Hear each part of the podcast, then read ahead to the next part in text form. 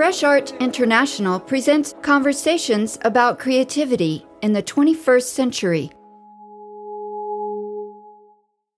This is Fresh Art International. My name is Giselle Hero.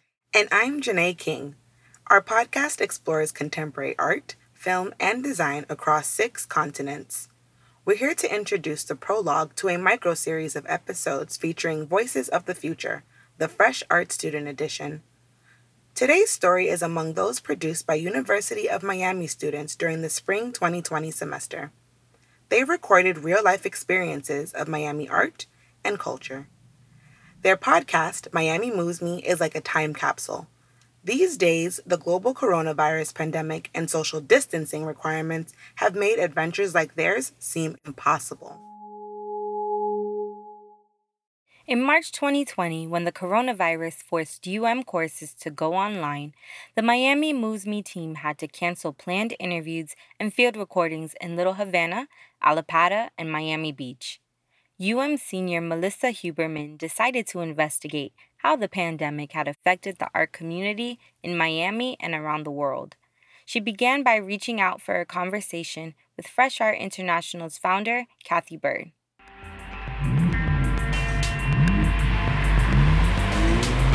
Stand clear of the.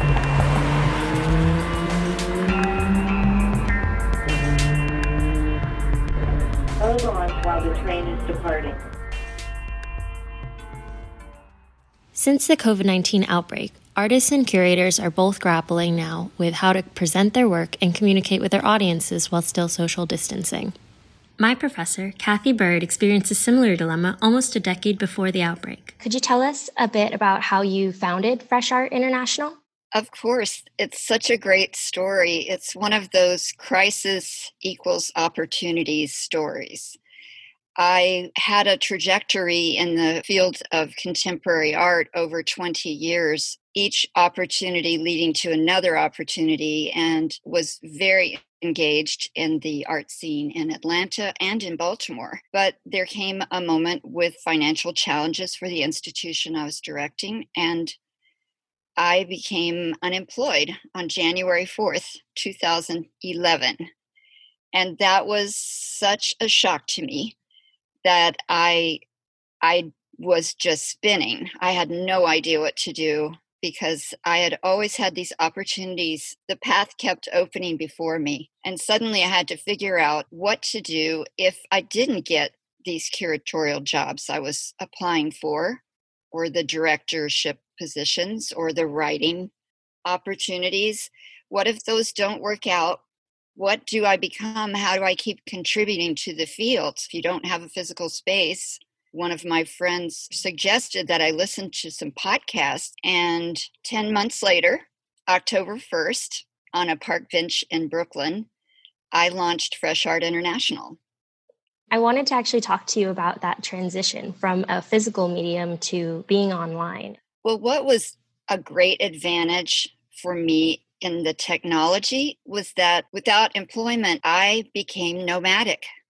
I called myself a creative nomad. For two and a half years, I lived in different cities, different countries with friends and family, or subletting a room in Berlin once. Uh, but with technology, I was able to work on Fresh Art International from wherever I was. And actually, the advantage of being nomadic was that I was able to collect stories from different creative communities. And I could do everything I needed to do to produce episodes on my laptop. So my laptop became my office wherever I was what was really exciting about being on the move for those two and a half years was that I went to the scenes. I was in those towns. I was recording with people on the street, in the galleries, in the museums, in their studios. Being out there in the field was better than being in a box looking at my laptop all the time. I still had these real life experiences. And I think that is really vital. When I get to places like here we are, safe at home, when I can't travel, I feel a bit like I would really like to be sharing real life experiences than mm-hmm. sharing things I record online. But honestly, Melissa, I have recorded for how many years now? Nine years. So I have a ton of content that I haven't made into episodes yet. So if I am here in my home for another year, uh, I hope that's not the case, but even six months, I don't need to record another interview. When we talk about art, it can't be in a bubble. It's got to be with an awareness of the world. And I believe that that's what I've been able to do with Fresh Art International in a way that I never did before. Because of shelter at home and social distancing requirements, museums all over the world had to take a virtual approach to exhibitions and programming.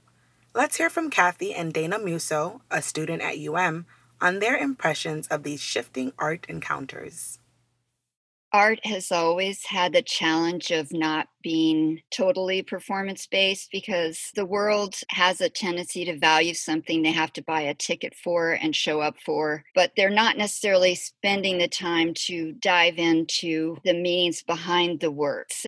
Most artworks are viewed, what is it, three seconds? Oh, unless really? somebody is struck. If you're walking through a gallery, mm-hmm. you're not spending time looking at each one. I mean, people don't do that. Mm-hmm. It's rare so the advantage perhaps of being online is you could dwell in a work you could sit and study it and and read about it and click on the links to see the references or look up references and discover other artists. I i think that's a value of sitting home and looking at art reflectively when there's not a time frame you're not scheduled to go out to dinner right after and you mm-hmm. have to rush through the mm-hmm. gallery and hopefully they will value more the physical experience of immersing themselves in art there's nothing like it. You can't have a 3d experience no matter what the technology without it seeming a little bizarre.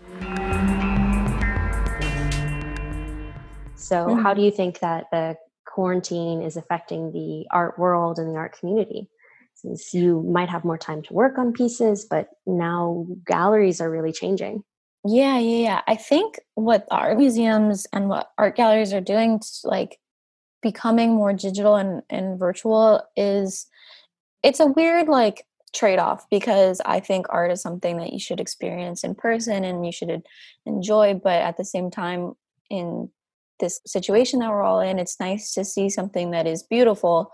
My stance on art is that it should make you feel good and it should be something that is beautiful to look at. I know some artists might feel differently. They might feel like their art wants to carry a message. I kind of don't have that. I kind of just have this feeling of like my art is an escape for me and it should be an escape for other people.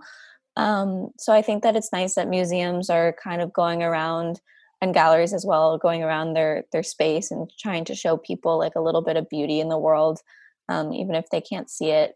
But it's so different to see like for example like a van gogh painting on the internet to really seeing it in person because you can see like up close like the details the paintbrush strokes and you get a more like personal sense when you look at a painting in person when you're with it. You can become more integrated with the painting. Kind of just goes with the whole you know being on these platforms of like Skype, FaceTime, whatever, there is a disconnect because we are looking through it through a screen. But that's kind of just our culture too these days is everything is just looked at through a screen. But I do think it's great for people to just have that little bit of of escape in looking at art and for people who are artists it could really inspire them like just because people can't go to a museum or to a gallery to see work doesn't mean that no one will ever see your work. I think it's a very interesting point that you make about that like physical aspect not being able to be replaced and I wanted to hear a little bit more about that experience. yeah, so like um, I'm actually sitting in front of my painting right now, but I'm just like I'm looking at it and I am like the camera essentially. Like I am zooming in and zooming out and looking at like little bits of texture on the painting or like what I don't know what decisions that I made to like put color where I did. And it's just like there's a lot more that you can almost investigate when you're looking at a piece of work in person, like, or sculpture for that matter as well. Like, you can walk around it. You're doing something for the piece. Like, the, the piece is making you look and wander around. And whereas if you just kind of look at it on on the internet, it almost takes away that integral feeling that art brings people like together my senior show got canceled obviously and the head of the department he gave me the option do you want to do like a virtual show? And me personally i i opted to just postpone it um, mm-hmm. because my idea was to be very integrated with the audience. I didn't want people to just look at a painting on online. I wanted them to really be able to walk around the space and become one with the, like the environment. So personally like i think it's it depends on the kind of art, I guess, because you do lose a little bit of that environment and that experience. What do you think will maybe remain behind after we go out of quarantine for the contemporary art world? What I saw happen in the last few weeks was a big scramble for these museums that weren't they weren't really engaging on a regular basis. They weren't engaging fully, I would say, with the digital community. The opportunity is here is that if they continue to engage online, then a world of people can know what they're doing. Whereas if we only engage where we're standing right now and we have things to say, it's important that the world hears them. So I think it's important to do the physical and the virtual in order to record and share and preserve the world that we live in today. Cathy invited a team from the Bass Museum of Art in Miami Beach to meet Melissa and the other UM podcasters in their virtual classroom. Here's what the art professionals had to say about the new normal. Hi, I'm Leilani Lynch. I'm curator at the Bass. So, curators, we work with the artists generally and make the exhibitions at the museum, kind of organize them. From our side, it's something we're definitely grappling with, especially because we really wanted to program exhibitions that are intellectually accessible, meaning anybody can walk in. You can be somebody just like a tourist off the street, or could be a collector. Something that people can experience from different levels and, and want to engage with. And a lot of that has included interactive art. So things you can touch, things you can manipulate. And the thrust of our fall 2020 program were supposed to be interactive. So it's been, you know, not only as an institution thinking about that, like, is it time tickets? Is it reduced capacity? I think those are things we need to look at. Is it limited hours or, or special hours? I don't know. But also having this conversation with the artists themselves of your artwork is now potentially dangerous or people might not want to interact with it in the way that you meant. So that's been really interesting and sort of tough. So we've already kind of started that with with the artists and one of them we're actually postponing to a later date and the other is going to be kind of rethinking the plan. So mm-hmm. um, yeah, it, it takes place from like the forward face, the outward facing level to visitors, but also you know between the artists and kind of like the crisis that they might be having about their own artwork I'm Julia Rudo. I'm the head of communications for the museum. I also am a professor at UM as well, and I teach in the School of Communications. So it, this is probably one of the hottest topics that all cultural institutions and, and arts organizations are discussing right now. On the press side, there was a lot of push after the initial shockwave of just all of the sheer amount of closures and museums having to just struggle and get through this, there then was this big wave that's still kind of going of editors and major art publications wanting to focus on the shows that will never be or the shows that didn't get their due time on view. So that's been interesting to navigate on our end is the exhibitions that we unfortunately will have to postpone or push or those that were supposed to be on view and never got another day open to the public after after uh, March 13th, trying to give them a voice in media. Um, and so that's been pretty interesting. A lot of people are projecting, understandably, that performing arts organizations are going to be hurt the worst because of the the concept of having to sit very closely to different people while you're patronizing a, an event. Um, versus a museum where naturally you can be a little bit distanced from people. It is more of a kind of isolated experience albeit what Leilani is describing from our exhibition schedules is very different and our, our curatorial strategy is different from that. I just keep thinking, Leilani, back to, you know, Paola Pivi's show in the bed and how oh my God. that piece would be in today's world. Oh yeah. I mean that they were, you know, wonderful gestures when they happened and now it's like, oh, you know, the world has really changed on in a couple weeks. And that would be a fun picture to look at for everyone. We had a giant 40 by 40 mattress. Yeah, 40 foot bed, bed installed in our largest gallery that you could climb into. Yeah, so I think like we're optimistic and hoping that, you know, within, you know, six months that things could start resuming to business as usual, I guess, as they say. But from what Leilani is explaining in the exhibition standpoint, it'll be the most impacted as well as like as Kylie's realm of classes and having people come together. Hi, I'm Kylie Crook. I'm the director of education at the Bass Museum. I've been there uh, in the education department for about nine years. And in the museum education world, it's really rocking our boat hard because we just finished up a sort of i think it was a five year research study or you know three years showing the effects of an actual real life visit to a museum for a student versus uh, a digital image on a screen in their classroom and what the learning benefits are between the two. So, when the student actually visits a physical space and they feel it, they see it, they sense it, they can see the details, they're making many more learning gains than they are when they just look at an image on a screen.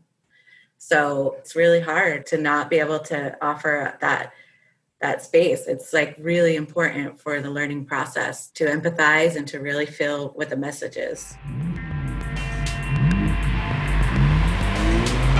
Please stand clear of the. This episode reveals some of the ways that the global pandemic has impacted the art scene. In her story, Melissa Huberman paints a portrait of Miami as a model of creative resilience. Miami's cultural community is using the hashtag Miami Art Strong to spark positive energy around local art and culture. How is your town responding to the challenge? To hear other episodes about the art scene in Miami, visit freshartinternational.com. On Fresh Art's special SoundCloud playlist, you'll find more Miami Moves Me stories. We invite you to subscribe to our podcast anywhere you go to listen. Follow us on Instagram at FreshArtINTL. The John S. and James L. Knight Foundation, Emily Hall Tremaine Foundation, Locust Projects, the Andy Warhol Foundation for the Visual Arts, and listeners like you make Fresh Art International possible. Visit our site to learn more and explore the podcast archive we've been building since 2011. While you're there, sign up for our latest news and give a donation to support our stories. Stay tuned for more fresh talk.